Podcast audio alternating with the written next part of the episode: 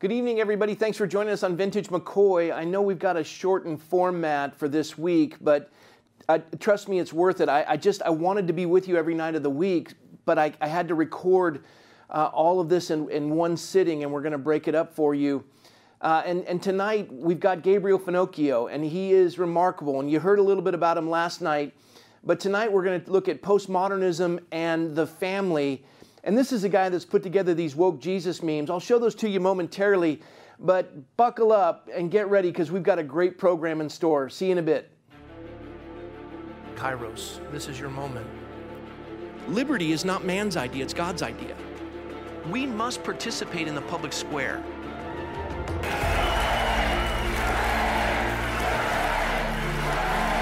This is a moment in time that will define history as we know it the furtherance of America as we know it.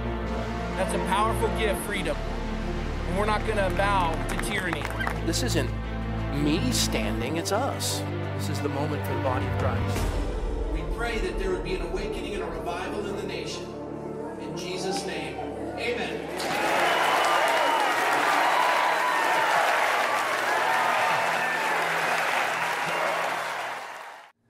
So, some of you last night may have been tuning in and you watched this guy, Gabriel Finocchio, as he was talking about his family and his dad being a minister in Canada, and he and his brother starting an organization called Theos U. And I was referring to a number of these woke Jesus memes that are satire. And I want you to see a few of them. Here you see, um, Gabriel's there on the left, but here you see, I'm personally opposed to abortion, but I don't let my religion interfere with my politics. That's woke Jesus. Another one, Assuredly, I say to you, inasmuch as you did it to one of the least of these, my brethren, you did it to me. But to be clear, I'm not talking about what you do to preborn children. They don't count because they're not human. And then, of course, another one, you're perfect just the way you, are. Uh, this is what we're hearing from the pulpits in the country with this woke Christianity. Uh, you, have probably heard these from the pulpits, and, and you're thinking, that's how my church that I used to attend was like. Here's another meme my disciples. Do you see these crowds? If you want to gather followers, you must stay away from addressing controversial subjects. That was one of my favorites. I like this one. You're not a sinner, you're a victim. And then uh, he's got more coming. They're, they're amazing, they're unbelievable. You've got to, to tune in to that, that uh, Instagram account because they are money. those things are amazing. The mind that Gabriel has to put those together, I've been so blessed by them. So, welcome my guest this week, Gabriel Finocchio. Hey, welcome, buddy. I'm glad you're back with us. Thanks, Pastor Rob. Yeah, those memes are definitely um, they're endless in uh, in their output because it's woke theology is endlessly mockable, really. So glad you've enjoyed so, them but it's so prevalent in the church. I mean, they're the ones that were coming after us saying, I'm not loving my neighbor because I'm contending with the government, even though the government's tyrannical and is creating poverty and stealing people's businesses and causing the elderly to die, alone and the abused to be quarantined with their abusers. And yeah. yet, they, they, they just want to be, be popular, posting black tiles to support BLM Inc. as though they're socially justice, social justice and they're woke when they never address the issue of abortion, where 4% of the population, black American females, childbearing years, are responsible for 37% of the abortions. It's a holocaust in the black community. Not one of those pulpits will talk about abortion. Uh, mm-hmm. Uh, they, they see the decimation of the black family, and it's, it's all this woke theology, all based on critical race theory. Yes. I, uh, th- these memes are so awesome in that capacity to bring satire. So they get to see themselves in the stupidity for which they're proclaiming from the pulpits. Awesome job, Gabriel. So cool. Thank you. Thank you. Yeah. All right. Now, as I as, as I told the folks tonight, I want to I want to take a look at postmodernism and the family. Now, when I say postmodernism, I want to kind of tee it up for you. Uh, you know, we, we had the, the modern world that brought us Western civilization with the, um, well, we had the Enlightenment thinkers, John Locke and others, and, and with that comes a scientific method, empirical data, seeking knowable truth, Um, and, and, as our founder said, the laws of nature, nature's God, that we, we saw that there's an order to the universe. We wanted to pursue that. And all of a sudden, industry has developed, modern science has developed, the, the periodic table, all this stuff. And Americans now excel where we invent the elevator and the, and the air conditioner and the airplane and, and all these more patents and more Nobel Peace Prize winners, more symphonies. And we, we, we pursue this freedom, and America excels. But then we go into uh, this, this philosophical idea of postmodern, where philosophical thinkers were so troubled by the absence of morality that brought the modern era into World War I and World War II, where they saw young men being slaughtered on the battlefield. They were grieved by it. And they kind of were in France doing uh, philosophy, trying to figure out well, what do we do to I mean, it was the modern era that brought us Hitler and this mechanized, mechanized machine that killed six and a half million Jews. And, and, and, and truth, at least working in the engineering world, in the, in the physical world, but avoiding the spiritual side of it creates destruction. And so they say postmodern, just there's no rules anymore, there's no truth. And it worked for a while in art and, and maybe entertainment where you had you know, what Pollock paintings that looked like a little kid threw up on a canvas. Um, and, and, and, that becomes popular, but it kind of died down in the 90s. And then all of a sudden, these victimization groups, LGBT and folks that, you know, folks that are overweight, they started to take their sin and say, okay, look, um, I'm a victim of this group of people that say that I'm outside the will of God and so they start to gain power by the political process. And they, they do intersectionality where they combine all of their, their grievances. And now they have said that the, the modern era with the Enlightenment thinkers is a white man's um, framework to suppress the minority. And, and then they say all white men are systemically racist.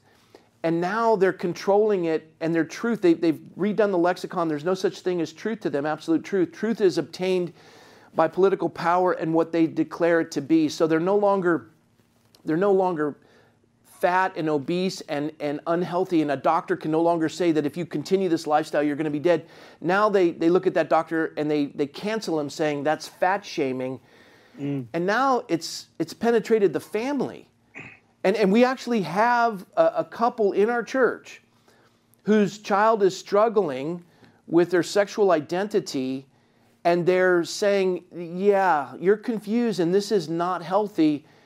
And now the county is saying that that's child abuse.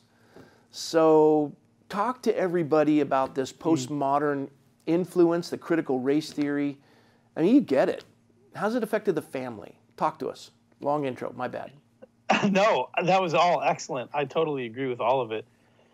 You know, um, I do think from a 40,000 foot view or a satellite image, you know, um, things look a little more simple, which is helpful. And then you can kind of zoom in deeper and figure figure it out as as the details come come across. But modernism is really a dislocation from Christian civilization and Christian religion what we have to understand, and what I think we're beginning to understand slowly, is that culture is downstream from cult.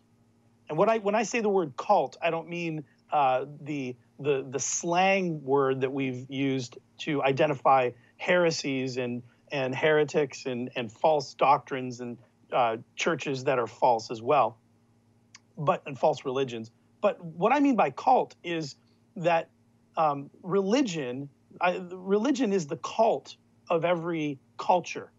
And so what we have to understand is that these, you know, politics is kind of downstream from all of this.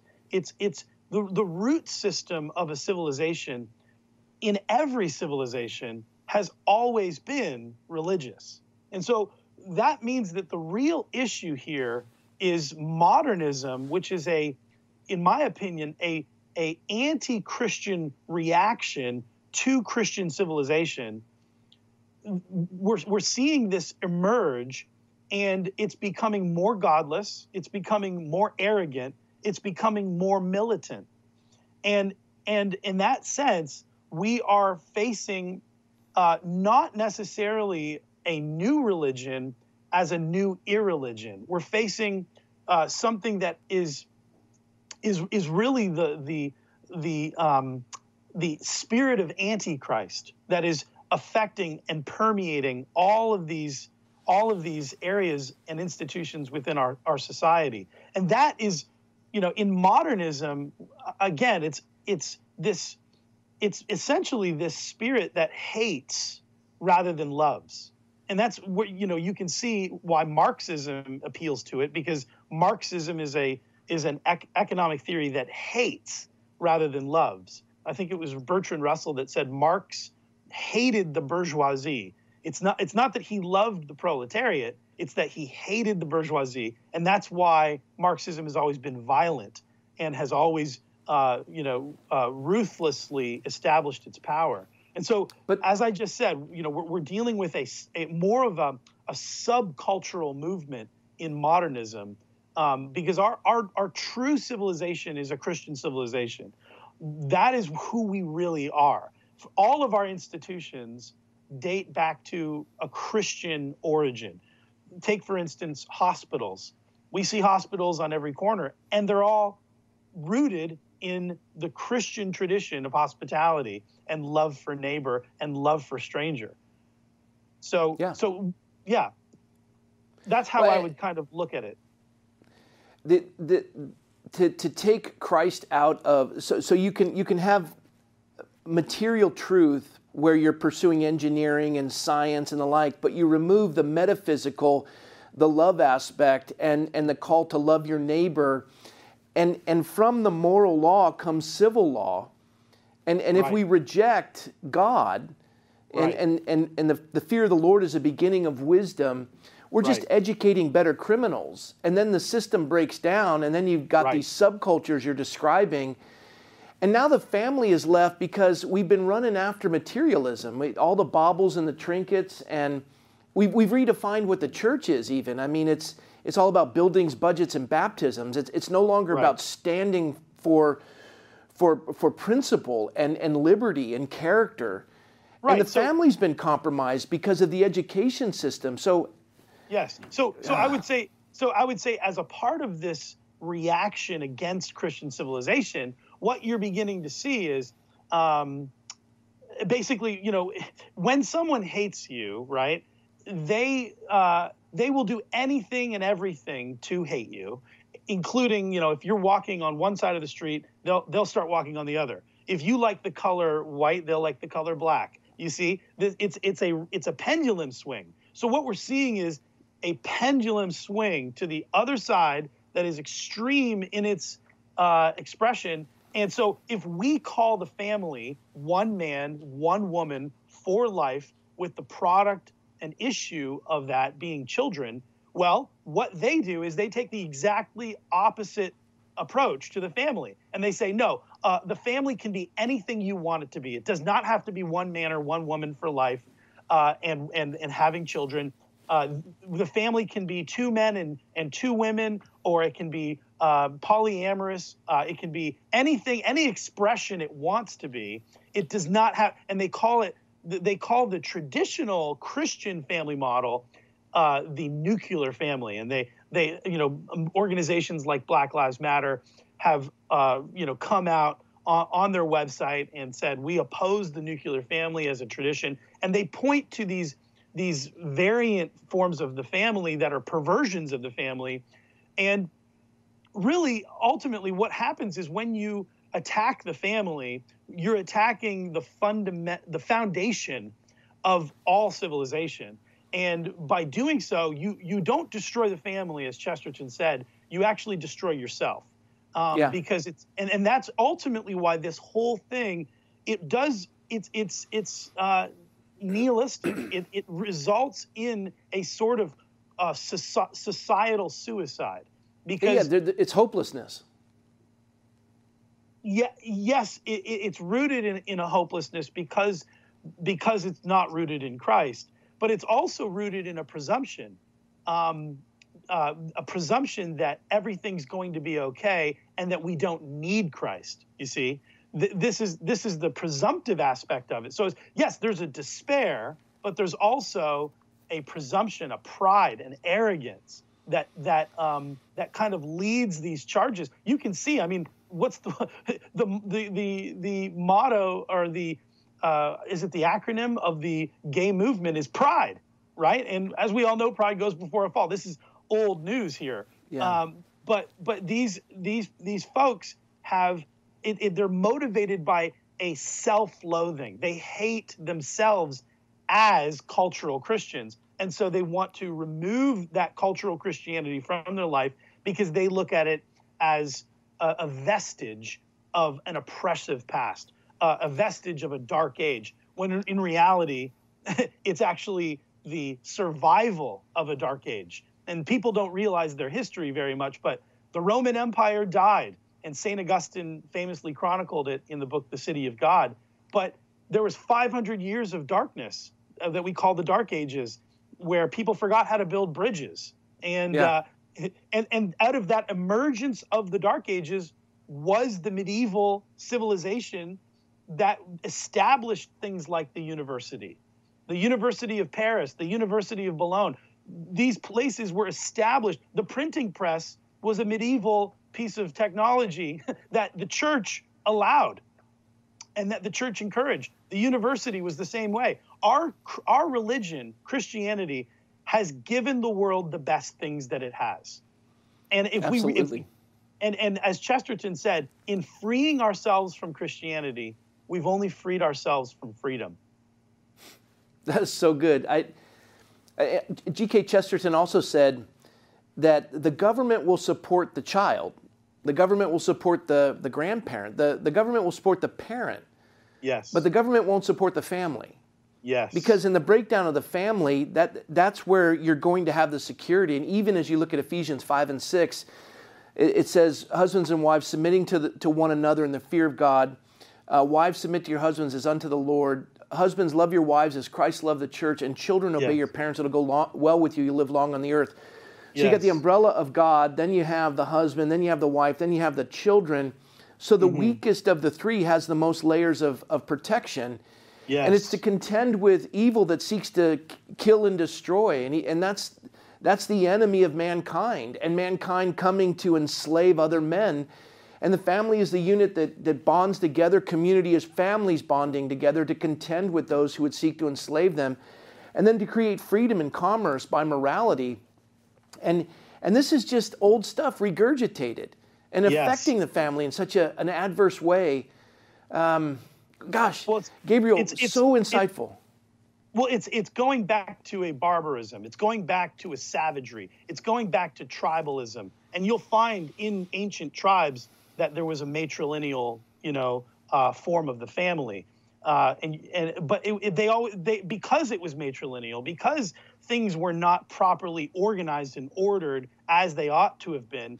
They always remained tribal. They always remained savages. They always remained uh, barbarians. And and it was the civilized men who made the decision to say no. We will order our family properly in a patriarchal sense and in a patriarchal way. And those civilizations that chose to be patriarchal, you'll find were the ones that made dis- civilized decisions, that built things, that did things, that ordered society, that created Roman law, that created Greek philosophy, that created the, the, the that, that ultimately housed the Torah and the presence of God in, in the, the temple. The Jews were a patriarchal society they were and they were rooted in the family because the family is the root system of human life.